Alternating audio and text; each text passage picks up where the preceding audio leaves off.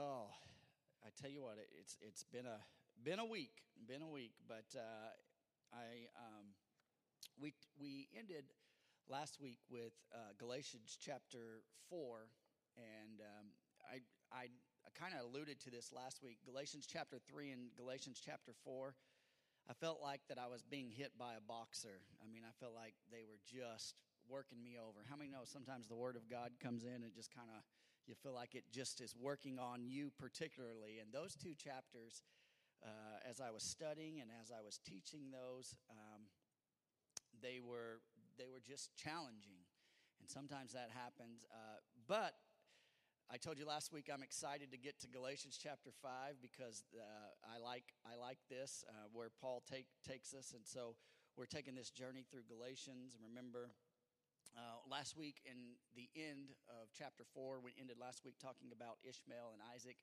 And Paul does a great uh, job of just showing us uh, what that is. And he's talking, he, he, even mentions it, I think, in the, I, I, believe it's verse 24. He says this is allegory. He's talking about, uh, he's looking at Ishmael and Isaac. One is Isaac being the promise of God, and Ishmael being, um, you know, the child that, that was never supposed to happen.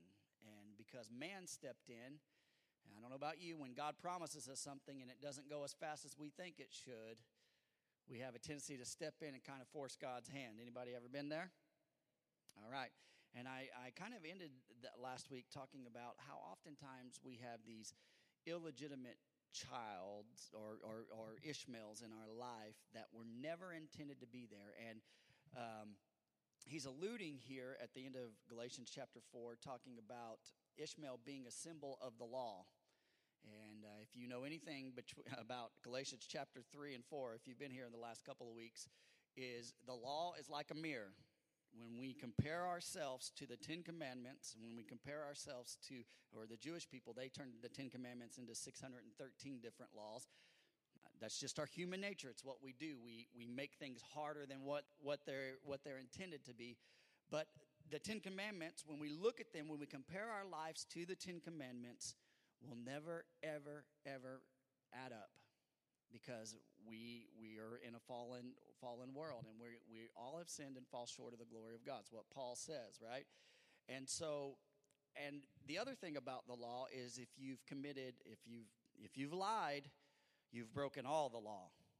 Not just one, you've broken all of them. And so uh, Paul talks about that. If you, if you haven't read Galatians chapter 3 and 4, it, it will challenge you, it will push you. Uh, it did me um, in comparison. But Isaac, I'm talking about the promise, is, is a picture of grace. So Ishmael's a picture of the law, and Isaac being a picture of God's grace. And what God intended for us was, was, was grace.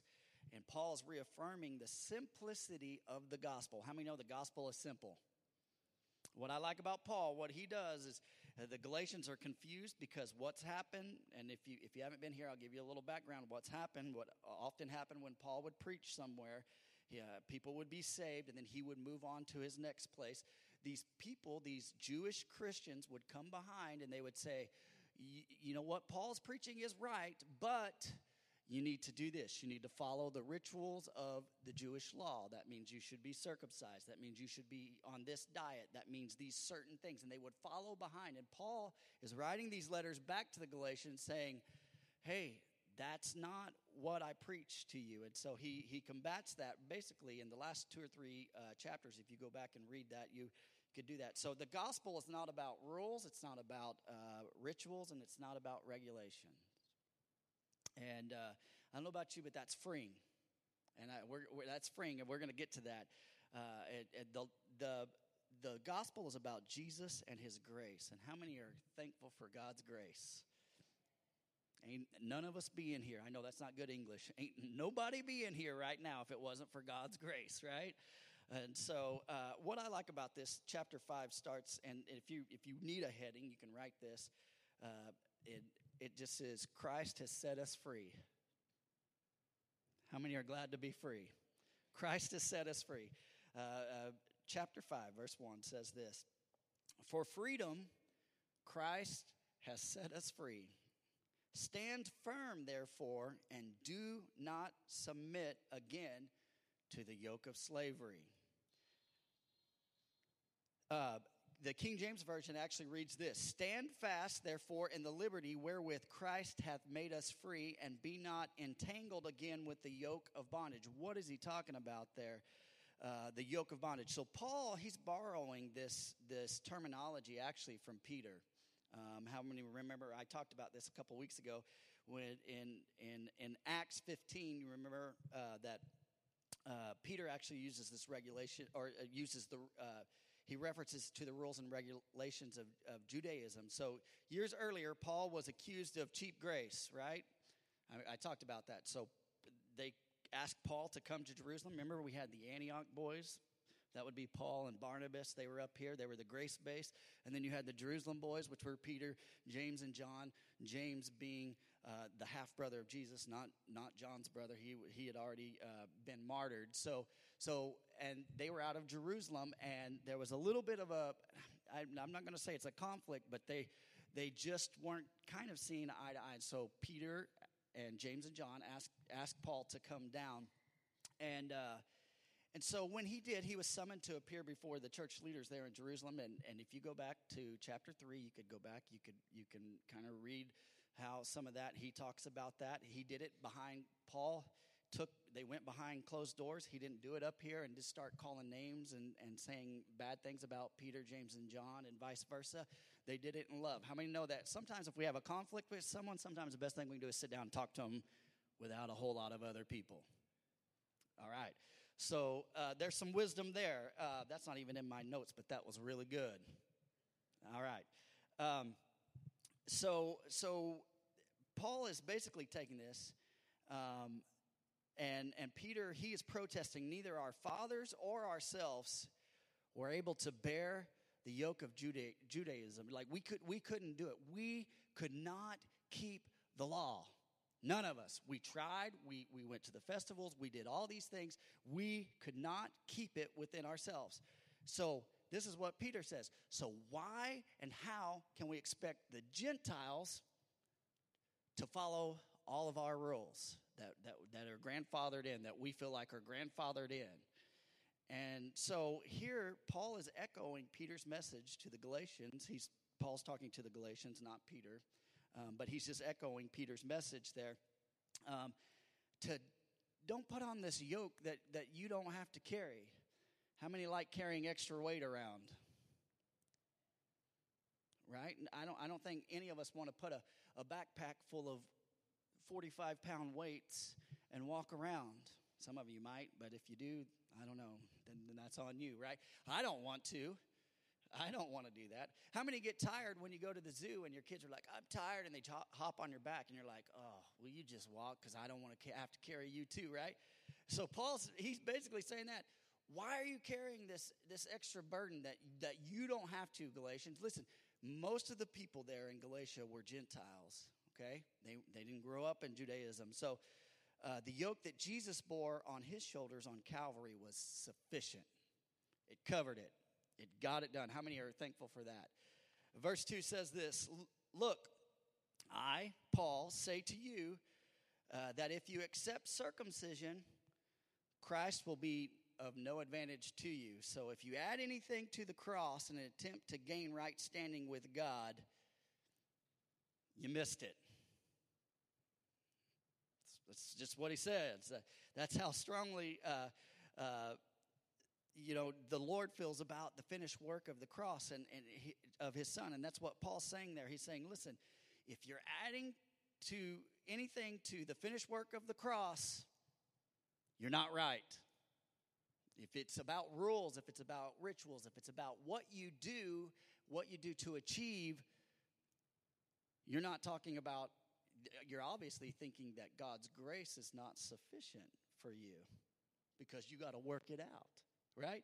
So, um, you know, how many, uh, we don't really hear about it, but, you know, I, I went to school with a lot of, growing up in, in California, I went to school with a lot of Mormons, and um, how many have ever been visited by the Jehovah's Witness? Hide, right? Um, and they have a lot of zeal about their doctrines, and it's all about works. It's all about what they do. Uh, and although the the cross is a uh, is a good point uh, to start, um, they say this. They say this. Although the cross is a good point to start, it's not enough to itself to save a man. It's all about works. It's about what you do. It's about how many people you reach. It's about being a mission. It's about doing these things. When we, Paul's saying, hey, God's grace is sufficient. Amen. That's why it is called amazing grace. That's that's it. So therefore, uh, you know, uh, you know, and I'm not here to pick on those people, but you know, and I, I think I even alluded to them maybe back uh, when I was talking in uh, maybe Galatians chapter two about not adding to the scripture. You can go back and look at that. Uh, that's a that's a good. Uh, you can go back and listen to the podcast and find find that exact scripture. I was like, that's a good scripture to to add to to tell those people. Hey, doesn't the Word of God say not to add to it? Just saying. All right. All right. Uh, but look at this. So, verse 3 says this I testify again to every man who accepts circumcision that he is obligated to keep the whole law. Uh, uh, you are severed from Christ. You will be justified by the law. You have fallen away from grace. So, suppose this that you're driving down 16th Street 55 miles an hour. Suppose it's me, okay? That, that would be something that I might do by accident because I'm from California I'm in a hurry no matter what. All right? And it, suppose you're driving down 16th Street here in Bedford and you're going 55 miles an hour and you get pulled over by a policeman. Drew, he pulls you over, right? And, and, uh, and, uh, and he pulls you over. And when he pulls you over and you're doing 55 miles an hour, and you broke the law, right? You deserve a ticket. All right? Uh, that, imagine that. And imagine this. You said, Oh, come on, Drew, lighten up. Number one, we go to church together. Number two, it ain't like I robbed a bank. And it ain't like I killed somebody or murdered somebody. There are things that are worse, but, and it isn't like I'm involved in, in, in some uh, illegal drugs or, hey, don't give me a ticket. This is just small, small pickles. So, with that example, you know, he would say, But you broke the law. It's not just this or that. You broke the law because the law says you shouldn't be speeding down 16th Street at 55 miles an hour. The speed limit is 35, I think. Lord, help me to remember that. But again, I'm reiterating this truth here, and this is what Paul's saying for the Galatians. If you are if you are keeping justification for keeping the law rather than accepting grace, breaking the law, and even one point means you're guilty of all of them. That's it. Regardless of how many good things you've done in other areas, guess what? You've broken them all. Verse 5 says this For through the Spirit, by faith, we ourselves eagerly wait for the hope of righteousness. For in Christ Jesus, neither circumcision nor uncircumcision counts for anything so, what is he saying here? Paul's saying this all the rituals, they don't matter. They don't matter, circumcised or not, whether you eat meat or whether you eat bird seed. Uh, as far as your relationship with the Father, that, that stuff's not, it's irrelevant because God's grace is sufficient. Look at this. Look at this. The next por- portion of that verse says, But only faith working through what? Only faith working through Oh, you guys are getting it. Only faith working through. All right, thank you. Can I tell you this? Oftentimes, you know, for all the people who say, "Oh, it's got to be," you got to you got to work your fingers to the bone to be saved. It's you know, and uh, and, and listen, James and and Paul are not arguing with each other. They both are are seeing something, but they're seeing things eye to eye. But look at this: uh, grace does not produce lazy, hazy Christians. It doesn't. If you understand grace, you will not be a lazy Christian. On the contrary, as James would write, true faith, what? It works. If I truly believe, it will get to work. It will get to work. James 2:17. Why? Not because of it has to be, but because I get to. God's grace has allowed me to get to work, so I'm going to get to work as a believer. I don't know about you, that's exciting to me. You're like, oh, I don't know. I just kind of like being a lazy Christian. Uh, it's like the husband who, on his day off, does a list of things for his wife. It's not because he has to, it's because he gets to. Husbands, I'm giving you some good advice. It's not because you have to, it's because you, you get to, because you're married to that beautiful woman whom you love, and you're doing it out of love, not out of, oh, I'd rather be out on the lake. But it's it's his, uh, you know why you know why husbands do that because they love their wife or because she told him to one of the one or the other i'm not sure um, but the same thing goes for us christians it should be our greatest joy to walk this faith out in god it should i mean we are christians we should be the happiest people in the world we are saved by grace we should be the happiest people in the world you know why? Because grace is what? Undeserved, unmerited favor. I don't deserve it, but God's given it to me anyway, so I should be ecstatic about it. It'd be like Drew pulling me over, going 55, going, Pastor, don't do it again. Thank you for your grace, Drew. Thank you for your grace, right? All right. Here's what, eh, you know, think about this. I don't have to go to church, but I get to, right? That's what grace says. I don't have to go to church, but I but I get to. I don't have to worship, but guess what? I get to worship. I don't have to pray, but I get to pray. I don't have to read the word, but I get to. I don't have to tithe, but I get to. I don't have to share my faith, but I get to share my faith. And when you get the perspective of grace right, whew, it's freeing. It is so freeing. Uh, we don't have to do these things uh, to get them. But here's the reason faith works is, is, is not to fulfill a requirement of the law. The reason faith works is not to fulfill a requirement of law, but get this it's a response to an incredible love. God, I, I want to serve you. God, I, I want to do what's right. I don't want sin in my life. I, I want to be free from sin. I want to read your word because I want to know who you are.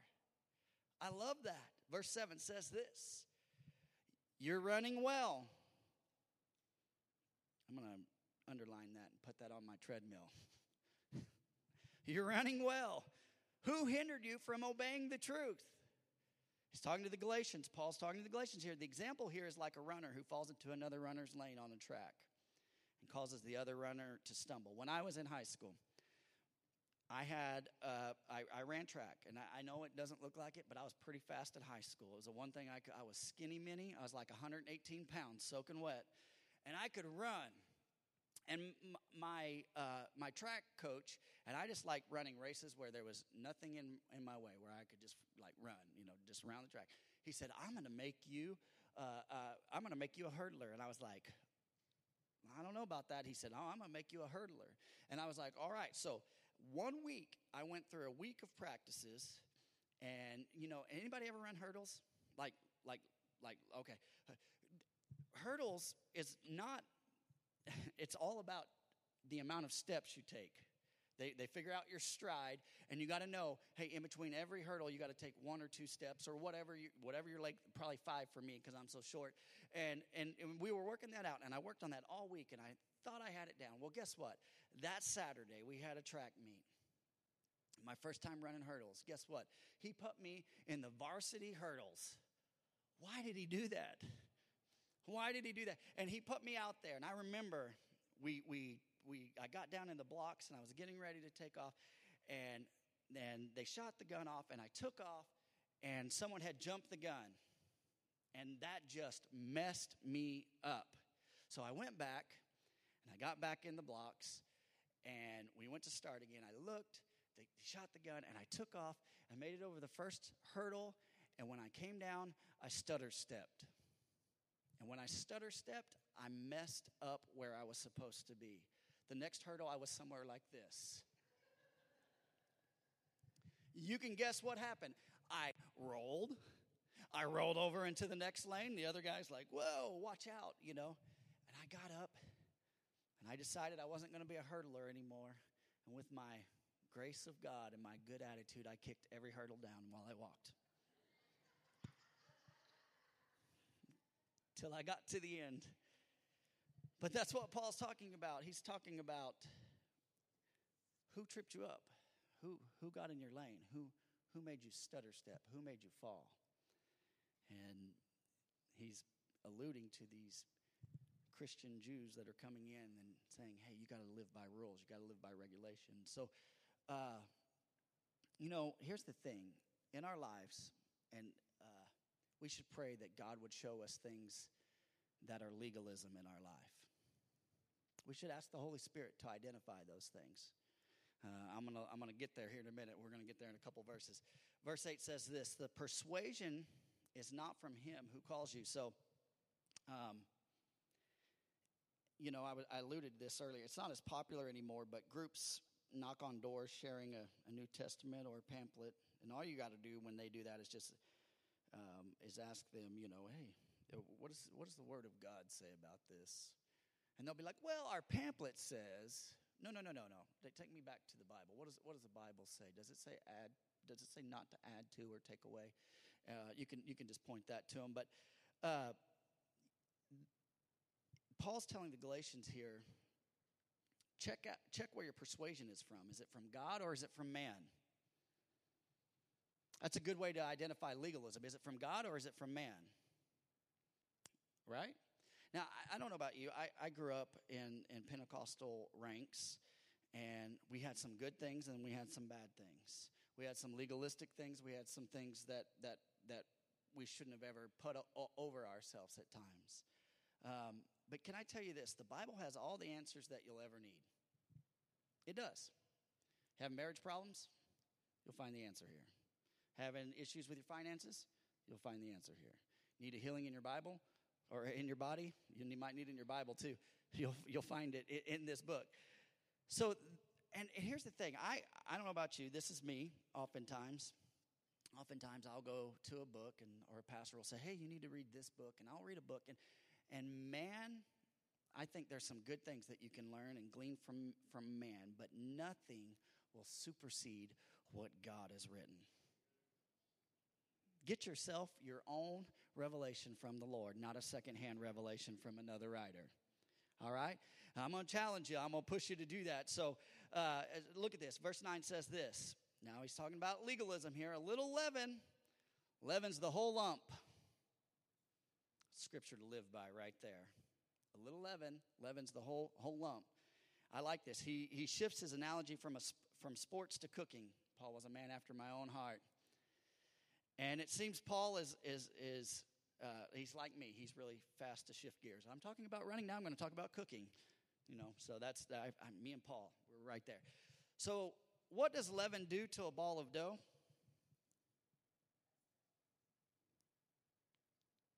It makes it raise, makes it grow, right? Right? So, what it does, uh, it just takes a little bit of leaven.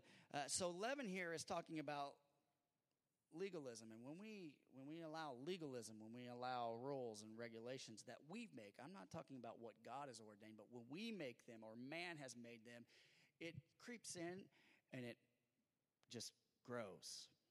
And paul's making a great example here. The tricky thing about legalism is this. It begins with the right motives. Well, i should be doing this because right? We start right. Our hearts are our hearts are open, and we start good. And because we care so much about our, our you know, oftentimes as, as pastors, we care so much about our congregation and our families that we put perimeters around them. And I'm not saying parameters are bad, but I, we got to be careful what we are allowing into our lives. These always end in disaster because they create one of two things. And then you write these, write these down. Number one, self glorification or self condemnation. Self glorification or self condemnation. Those two things. Say this say you get up at 5 a.m. for two years straight and pray, and on the second year, one day you sleep in. Oh, that's terrible, right? And and and what happens is then you start feeling condemnation. Ah, man, I missed it. I missed my prayer time now I feel condemned, right?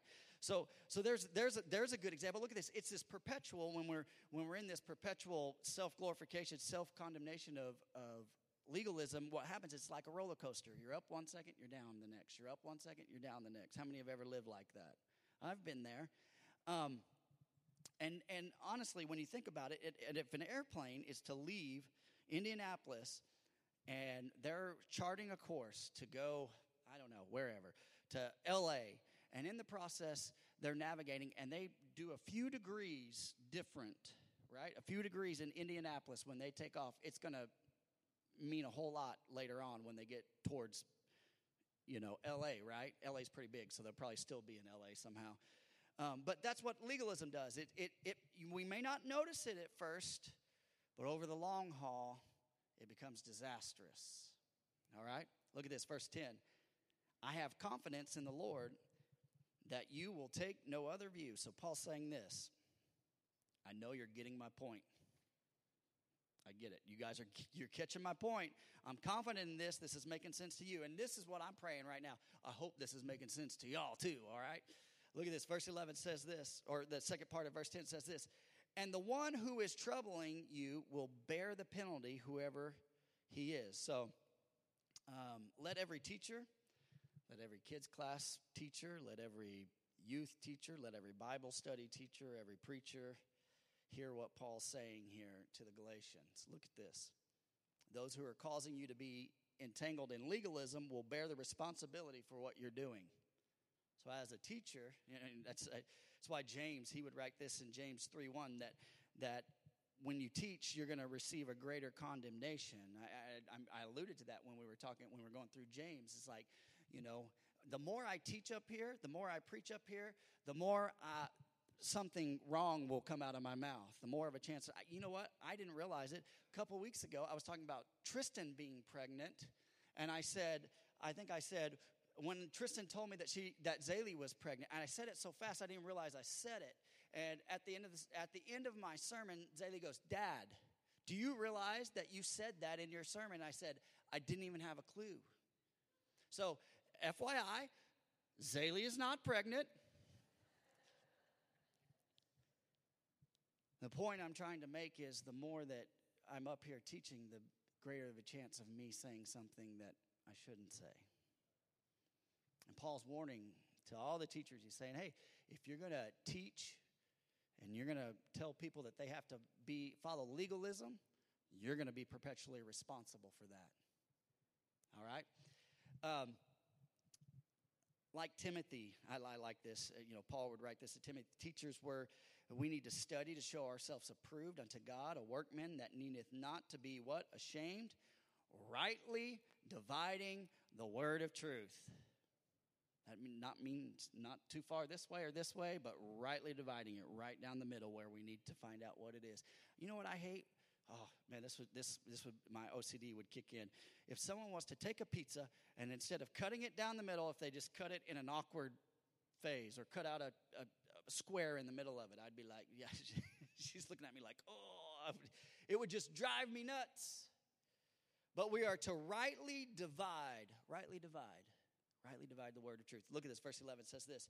But if I, brothers, still preach circumcision, why I'm still being, uh, why am I still being persecuted? So in, in that case, the offense of the cross has been removed. So look at this. So Paul's being accused of preaching circumcision here. Why then are these Judaizers or these, these people coming behind him prosecute or persecuting him? Why are they doing it? It's not circumcision, but the cross that is offending them. It's the finished work of the cross. Same goes for us today. We tell people that on the cross the price was paid and the word was done. And most people respond with, Can it be that simple? Is it, is it really that simple? Uh, I like how Paul takes these complicated things and he brings them down and he's like, Yeah, it, it is that simple. The finished work on the cross, that's all it needed to be uh, we say, oh, it's, you know, it's not that simple. You're, you're naive. There's, there's got to be more to it than that. Why? And I talked about this last week. We gravitate towards legalism, we gravitate towards rules and regulations. It's just in our nature. Um, but the cross is offensive to the religious person because they want want to get it done in their own action and their own contribution. Say, I, I, you know, I want to contribute to my salvation. I want to contribute to, to my blessing. But the truth of the matter, however, the work of Jesus Christ does not allow that. Because he did it. You should be like, Thank you, Jesus. It's less work for me, right? So, so look at this. Verse 12 says this I wish for those who unsettle you uh, would emasculate themselves. Verse 13 For you were called to freedom, brothers, only to do not use your freedom as an opportunity for the flesh. Oh, I like how Paul, he's, he's like going this direction, all of a sudden he just shifts gears, all right? Um, before we were saved, we were in bondage to our own lust. I don't know about you, but I love me some me. How many like when you succeed? How many like when you get what you want? How many how many get upset when you don't get your way? All right, me and Jody are the only ones that are telling the truth up in here. Uh, how many uh, and, and, you know, I mean, you can raise your hand, but how many have a, a past that you aren't proud of? Yeah, I mean, yeah, I got a past I'm not proud of. Uh, and, and what happens in our past, we fulfilled the, the lust and our own fleshly desires, and those things took us down a path that led to destruction. Some of your destruction may have led you to jail, right? Some of your destruction may have led you to a, a failed marriage, or some of your destruction may have led you down some dark roads, right? And that happens. And, and, and I like this. Sin will take you far, farther than you want to go, keep you longer than you want to stay, and cost you more than you want to pay. That's the thing about sin. Sin is unforgiving. The wages of sin is the wages of sin is death. Sometimes sin causes physical death, but sin will cause spiritual death. All right? The wages of sin is death. So sin kills joy. Yep, it kills joy. Sin wipes people out. It destroys families. It messes up kids, and and it results in mental fuzziness. But I can tell you this: Thank you, Jesus, for giving us freedom from sin, because we're free from all that stuff uh, the liberty to which we are called, and write this down if, if you're a note taker. The liberty to which we were called is not liberty to sin, but liberty from sin. Liberty from sin. So look at this next part of this verse. Whew, I like this next part. Can you tell? All right. But through love, serve one another. Ah, you say, hey, TJ, I had a, a, a dark path or dark past. I, I hear what you're saying. I, am not gonna. I'm not gonna live that dark life. I'm not gonna party anymore. I'm not gonna. I'm not gonna fulfill my lust. Uh, so what am I to do, TJ? And and I say, I'm glad that you asked that question because it is very important to my little spiel tonight. Here it is. Serve one another. Serve one another. I, I, I like that. Pour yourself into people. Pour yourself into people. Uh, get involved in talking to others who are doomed and feel like there is no hope and they're struggling. Find someone, tell them about the love of Jesus. Tell them what Jesus did. I was in a dark pit, but God's grace brought me out. Are you struggling? Let me help you out. Let me give you some money for some food. I'm going to buy the, the people behind me in the drive-throughs lunch today. I'm just going to bless them, and I, we'll we'll see what happens. You know, maybe they need it, maybe they don't. You never know the effect that you'll have on somebody. Serving others. Look at your neighbor and say, "I'm going to serve others."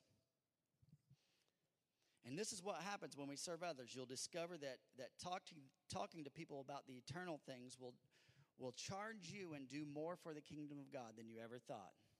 It's amazing. It's amazing. Can I tell you, uh, if, if if, if it's addicting to serve.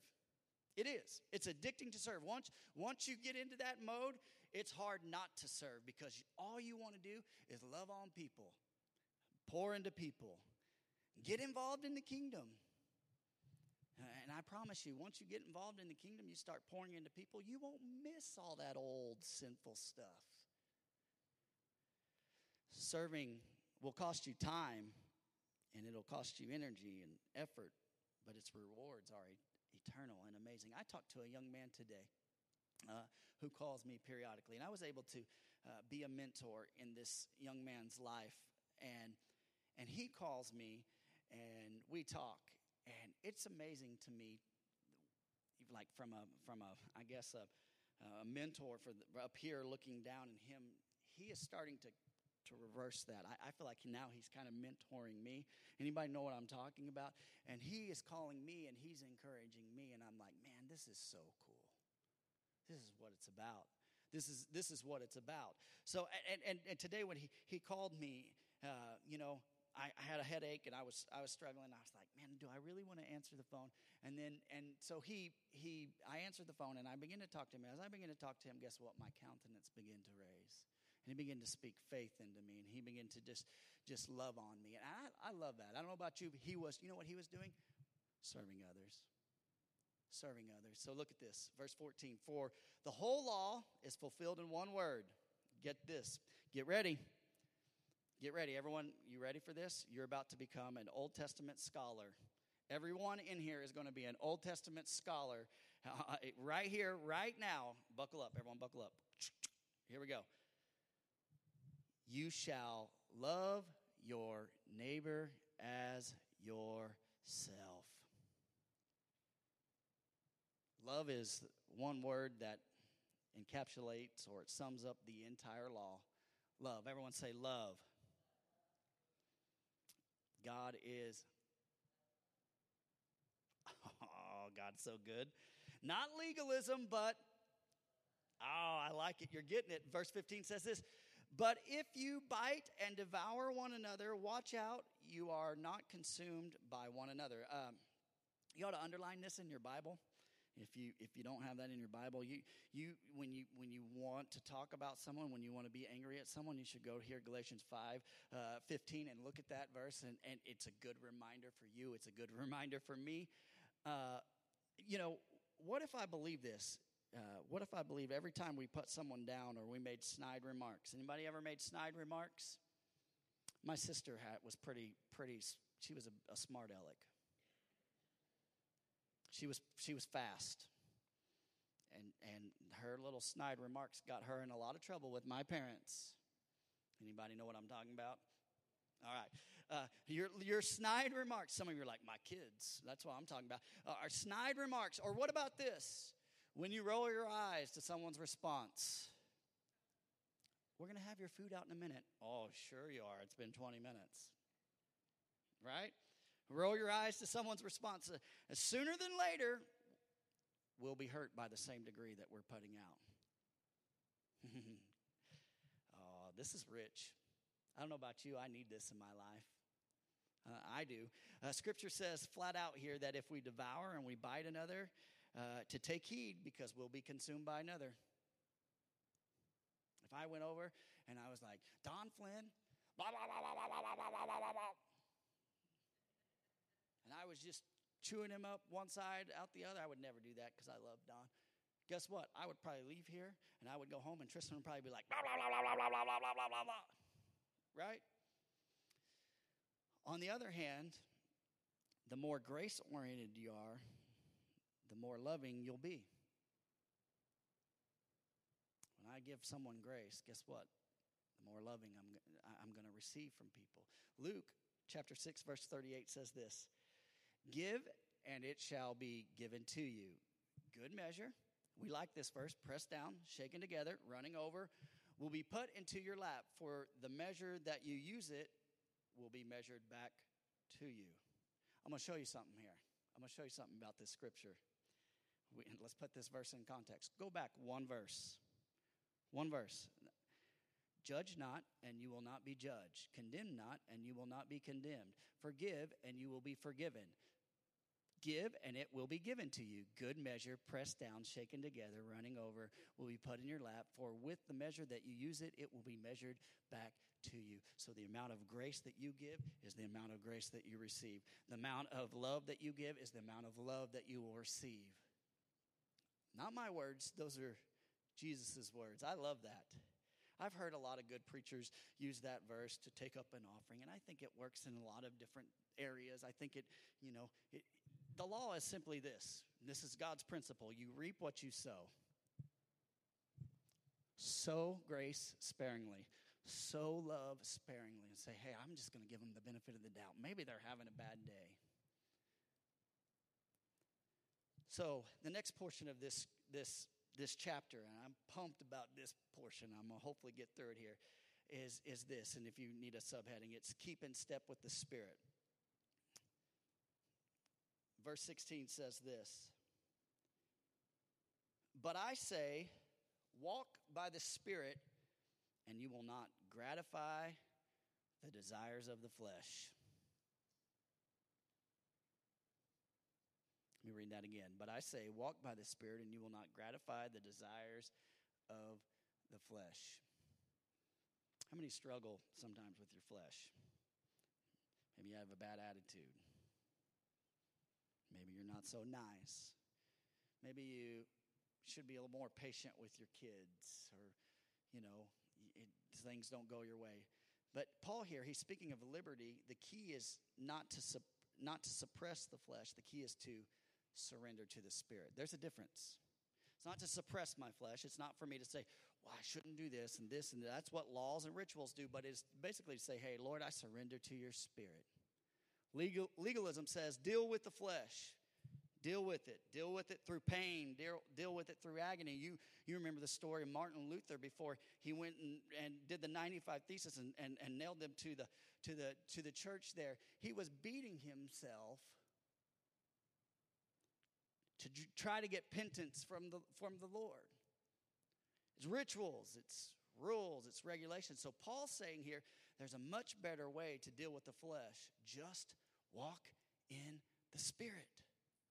A simple way to do this is to uh, is is be enraptured with goodness of, with the goodness of God. How many are thankful for the goodness of God? Man, I couldn't go a day without it. Whether it be some practical expression of love, a moment of intercession for someone, an encouraging word to share, or a merciful act. You know, one of the things, and I've, I've said this in the pulpit, but um, it's crazy.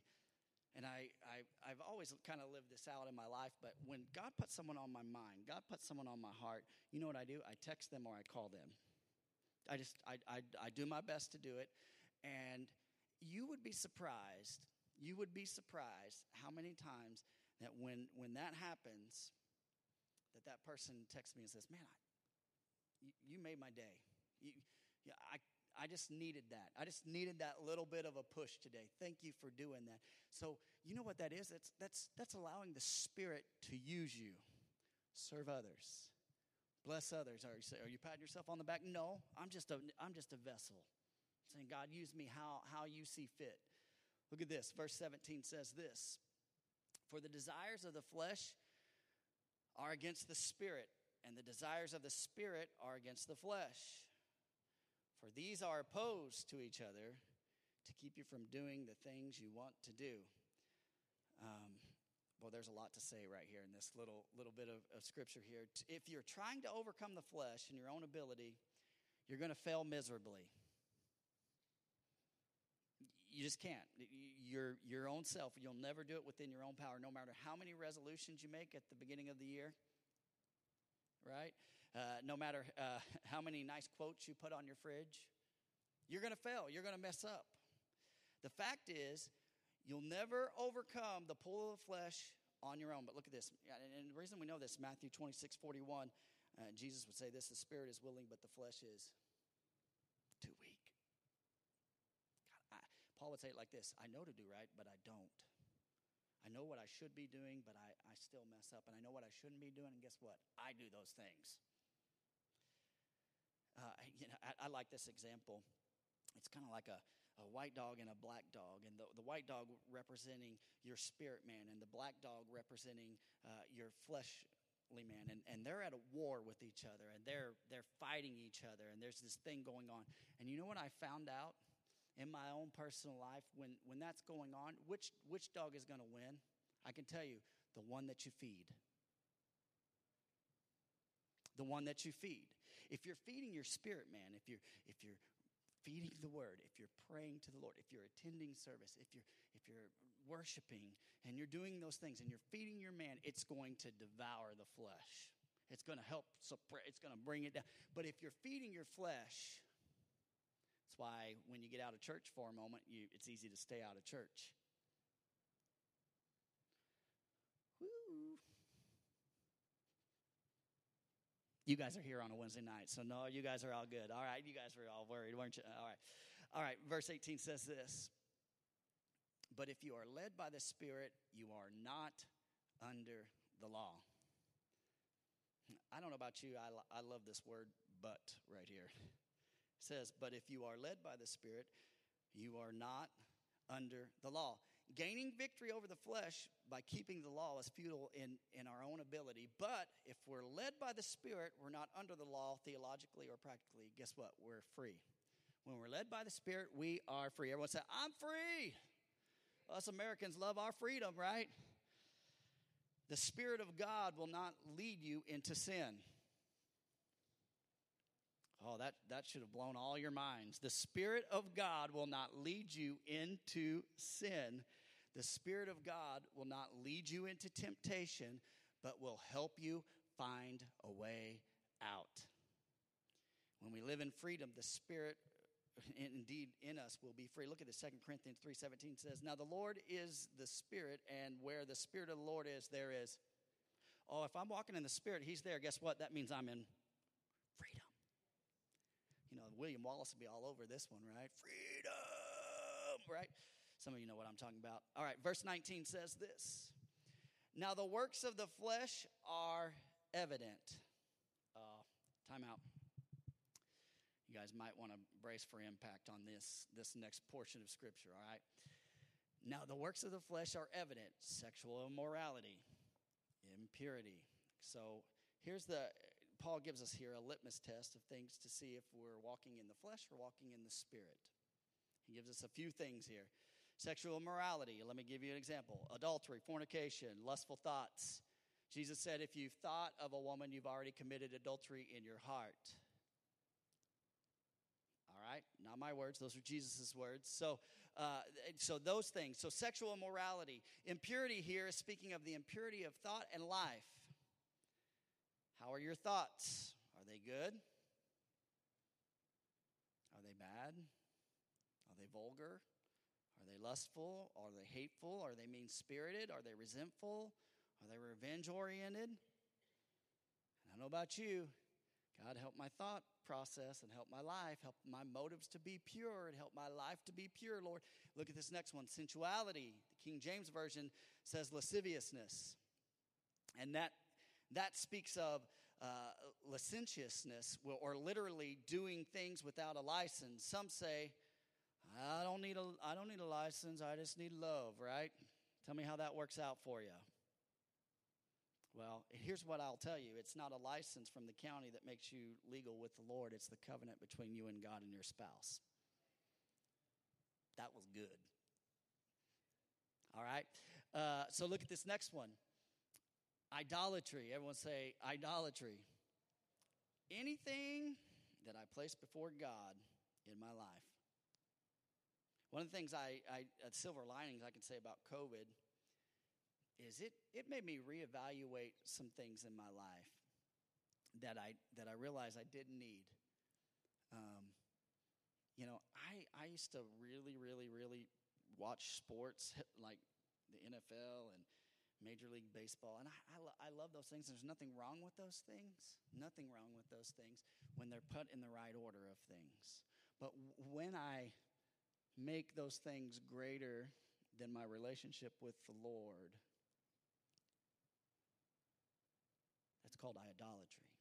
I, will I'll, I'll, I'll, I'll use a different example. Some of the men are like, well, that's just kind of a mean example. Why are you picking on me? I like sports. I like golf. That's okay. You can like those things. Just love Jesus more follow Jesus more. Take time, as much time as you spend on the golf course, spend with Jesus. Spend time with Jesus on the golf course. You know, uh, but but some of us have also put our career over our relationship with the Lord. If I can just do one more job, if I and your time is so swallowed up that church has become less and less of a priority and less and less of a need in your life. That's called Here's another one. And, and you know, this is a tough one too. And uh, all us married people need to watch this one. Sometimes we put our spouse before the Lord. God gave you your spouse. And one thing I know um, about idolatry is this it, it's subtle. It sneaks in really, really quietly, and you don't even realize it's happening until uh, oftentimes we don't even see it till it gets a little bit further. So the next portion of this says sorcery. Um, the King James Version actually says witchcraft, witchcraft, sorcery. And the Greek word for witchcraft here is pharmakia, okay? You guys want to guess where we get that word, our word pharmacy from? Oh, well, some of you are like, oh, I knew it, right? Some of you are like, I knew it, right? Um, and that's not what I'm referring to. But can I tell you, pharmakia, it refers to, to drugs. I'm going to show you something here. This, this was, was mind boggling to me. We live in a world that is addicted to pills and illegal drugs, right? We, we you know, uh, oftentimes, I mean, the street value of some of the, even the, the legal drugs, they, they can get them, you know, people will fulfill a, uh, not a subscription, a prescription from a doctor, and then they'll go sell those drugs on the street, right? Because people have these needs. So, pharmakia, so talking about that, that the drugs and pills and things in our life are destroying our everyday life. People's lives, people's marriages, people's families are being destroyed by drugs. Look at this. In Paul's days, in his day, those who did witchcraft would brew potions that were that were just kind of like hallucinogenics, and they would take those things and they would do that. Sounds like what we are dealing with today, right? Maybe just a little bit different, maybe not quite as hocus pocus, but, but people are brewing things that are making people, their minds alter. Scripture says that's like witchcraft. Check this out. Uh, uh, it's no wonder that, that the drug culture and the occult remain linked together today. You can do a little study on that. It, it kind of blew my mind. Look at this, the next part enmity, strife, jealousy, fits of anger, let's just skip over that one, right? We don't want to get, we're okay with all the other ones, but you start talking about fits of anger and, and those things, right? In 1994, uh, a 16 year old boy, and I think his name was Jeremy, uh, he got angry on the golf course and he hit a bench with his golf club, and the golf club broke, coming back and striking his pulmonary vein, and he bled to death right there on the golf course. Out of a fit of anger for something that really didn't matter, right? Um, you say, boy, that's a really bad story. Well, it is, but, but that's just proof to you that your anger can really hurt you, right? Your anger can really hurt. Don't lose your temper. Because if you lose your temper, it's going to, it's, it, it will break your heart in one way or another. Have you ever lost your temper with your kids? And then they looked at you with that look like, what did, what did I do? And you're like, I, shouldn't have, I shouldn't have said that. And this is what Paul's talking about. I like this because this stuff's super applicable. This is, this is great. Uh, and, and, and maybe you've been so mad that you could feel your blood boil. Some of you are like, oh, he's talking to me right now. Anybody ever been that mad? You ever seen someone that's mad? You could see their blood boiling, like their face is all red, right? You know they're mad. You can see their blood pressure rising, right? I, have seen those. People. You can see their veins popping out in their neck. You're like, calm down, brother, right? But this is what we need to do. Maybe when we feel anger welling up, maybe we just need to say, hey, I need to just step away from this for a moment. Gather my thoughts. Lord, help me. Help me here. Help me here. Help me, help me to say the, the right thing. Strife, closely re- related to wrath, means to be anta- antagonistic. This reminds me of my son Wyatt and Novak. Wyatt will come in and he'll start antagonizing Novak. You know why? Because he's bigger. Novak will be sitting on the couch watching TV, doing what he loves to do, and he'll be sitting there, and Wyatt will come in and just lay on him.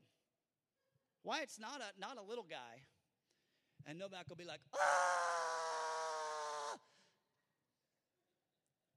So we'll hear him yelling, and then we'll come out of the, you know, we'll come and, and, and we're like, what's going on? And Novak will be like, Wyatt's on me, he hurt me. And he's over the top, right? And Wyatt's like, I was just trying to give him a hug. And I'm like, he doesn't sound like that. He'd be like, Dad, I don't sound like that. Uh, but uh, we tell Wyatt all the time, we say, and Wyatt's like, why are you guys getting mad at me? I said, because you're antagonizing him.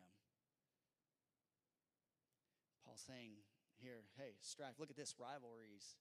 Uh, rivalry uh, oftentimes comes out of comparison, and comparison always leads to frustration. I'm not good enough. I, I can't add up to enough. I can't. It forces us uh, in our own flesh to perform instead of being transformed. Look at this next one dissensions and, and divisions. Uh, seditions, or uh, the, the, King James Version says seditions or, or heresies. And heresy, uh, you know, uh, when we, we talk about heresy, something that's con- contrary to the, the written word of God and what it says, when people teach those things, it causes division. Division. Uh, why is heresy uh, a manif- manifestation of the flesh? It takes our flesh to say, Look what I found. Look what I found in Scripture. Look what I read in the Dead Sea Scrolls. I'm so much better than you. I'm so much smarter than you. Right? And, and, and so that, that, that uh, we have insight to the true Jesus. And so heresy always it, it arises out of someone wanting attention and wanting to build a movement out of their flesh. Look at this envy drunkenness, orgies. The language was strong here. The language is strong here, but it's intentional for us to stop and think about this. The King James Version says uh, reveling, which means partying. Uh, you know, the word envy uh, means uh, we want what someone else has, right? I, I, I, want, I want what they have, whether it be a job, a car, a house, a spouse, whatever. Envy is dangerous. Look at this. I like this. Paul would write this in Philippians chapter 4 that he learned to be content in all situ- in all and any situations. And I love that. Contentment will drive away envy. When you're content with what you have, you won't worry about what you don't have. All right, drunkenness. How many know that drunkenness leads to bad choices? I rarely, rarely, rarely have ever heard someone who had come out of a drunken stupor go, Well, I think I did pretty good last night. But you know what I have heard is I made some terrible, terrible decisions last night, and I don't even know what they are. Drunkenness, it leads to bad, bad choices. So, and, obviously, you know, orgies are, are terrible. You know this? I can tell you this. So I'm going to make sure we don't have any young ears in here. God designed sex. It's his, it's his design. The flesh takes it the wrong direction. God designed sex between a man and a woman to, to be in a covenant.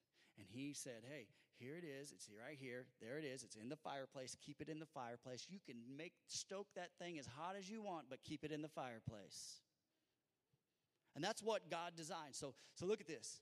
And look at this. I like how he finishes this. And all things like these. Guess what? He doesn't give you, this isn't the end all be all list. He's saying just things like these. He just kind of gives you, this is open ended here.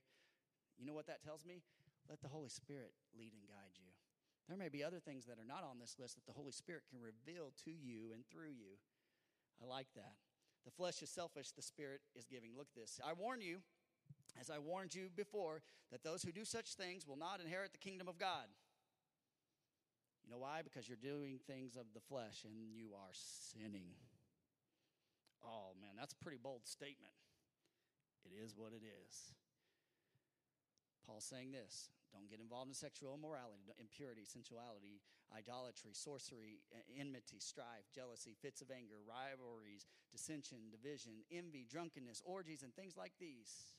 He would say these, he said this before in, in 1 Corinthians uh, 6 9 and Ephesians 5 5 and Colossians 3 6. And you say, oh, that's protest, TJ. Or you say, hey, that, I protest. That's legalism, TJ. Can I tell you this? It's not legalism, it's revelation. It's what Paul is saying here. It's not legalism, it's revelation. The works of the flesh in one's life reveal an absence of a relationship with God. For fulfilling these things, guess what? There's an absence of the Spirit of God that should be leading us in our lives. He's talking to the person who perpetually, and he's not speaking to those who struggle with these things. We've all had struggles, right? We've all had our, our downfalls with these things. He's not, he's not beating you up with this, but he's talking to the person who perpetually, habitually practices these things arrogantly, stubbornly, with no desire to be set free from them. That's who he's talking to. Wise is the man or woman who looks at Paul's words at face value and says, Lord, forgive me. I need your help. Look at this, verse 22. Oh, it's about to get good. Everyone looks at you and say, I'm glad we got through all that. Verse 22 says this, but the fruit of the Spirit is love. Jody, can you help me? Can, can you get that, that green thing right there and bring it to me? It's, it's right there on the, on the ledge. Yeah. Uh, but the fruit of the Spirit is love, joy, peace, patience, kindness, goodness, faithfulness, gentleness, self control. Against such things there is no law. But the fruit of the Spirit is love, joy, peace, patience, kindness, goodness, faithfulness, gentleness, self control. Against such things there is no law. So notice here, the verbiage here, the fruit of the Spirit is singular. It says the fruit of the Spirit, doesn't say the fruits of the Spirit.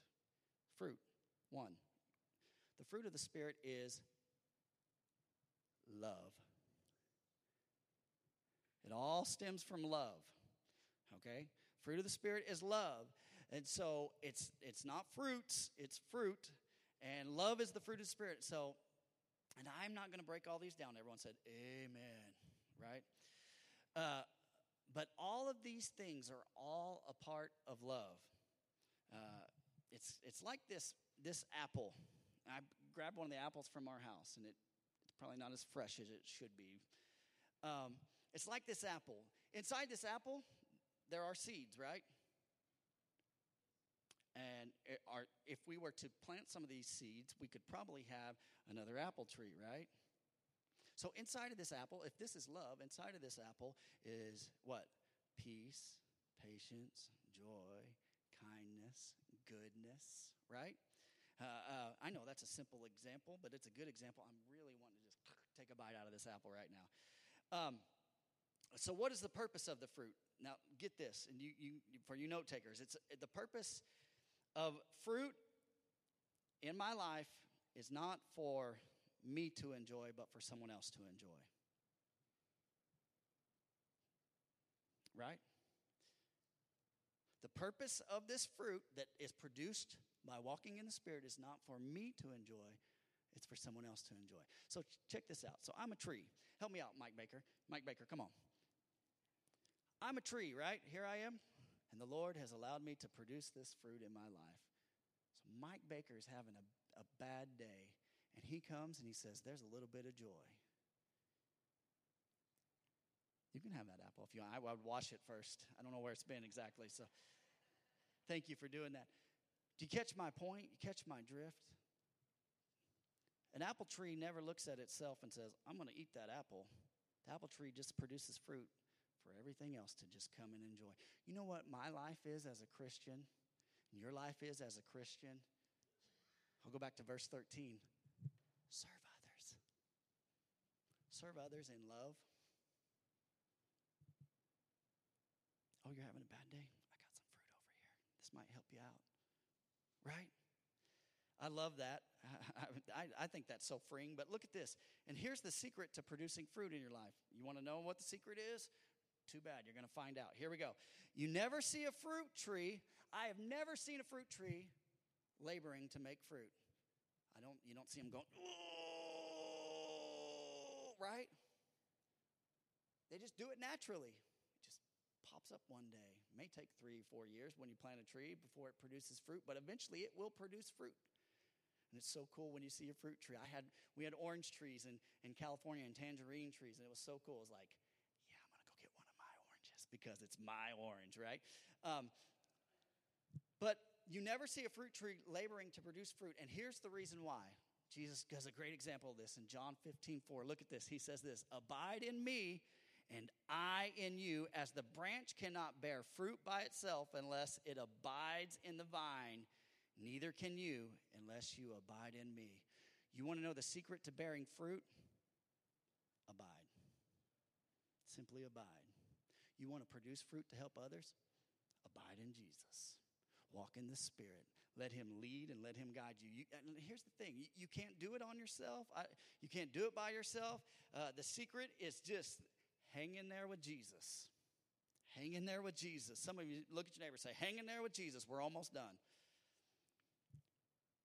Uh, so not when we produce love it's not love for me to eat but it's love that will serve someone else i love that look at this verse 24 says this we're almost done i promise and those who belong to christ jesus have crucified the flesh with its passions and desires. Um, this is a terrible segue. Uh, uh, please don't take this the wrong way.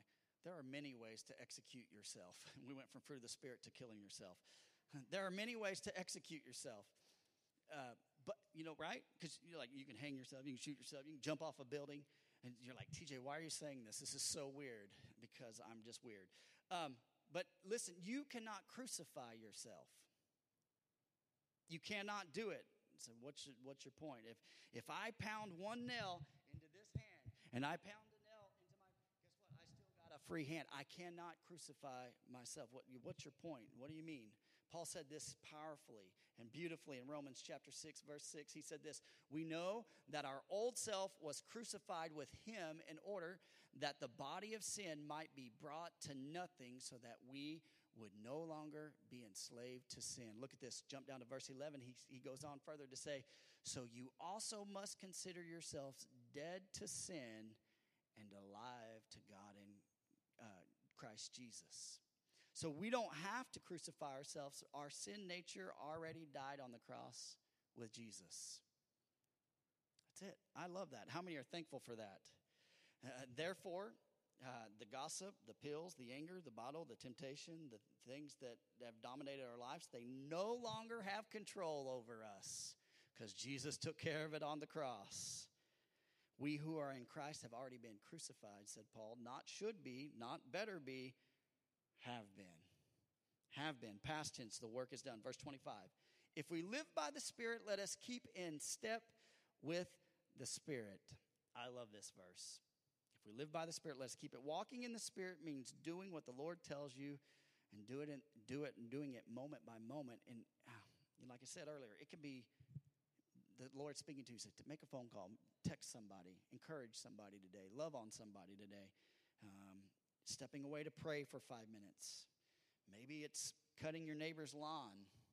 Like, Lord, let that one skip past me. I don't want to have to do that one, right? But it's exciting and it's impactful when we stay in step with the Spirit. Every day is a new day. You know why I think Paul's life was so amazing? And so uh, we look at it, it was just wonderful because he just allowed God to direct his steps. Oh, Lord, you want me to go here? Okay. Lord, you want me to go here? Okay. Lord, I'll do it. I love that. Look at this, verse 26, and we're almost done. Everyone look at your neighbor and say, Oh, we're almost done. Remember, long suffering is one of the. Okay, I'm just.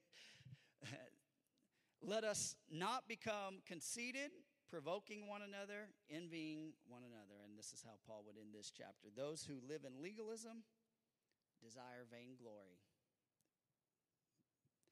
Look how many people I've witnessed to, and look how many hours I prayed, and look what I do and what I don't do.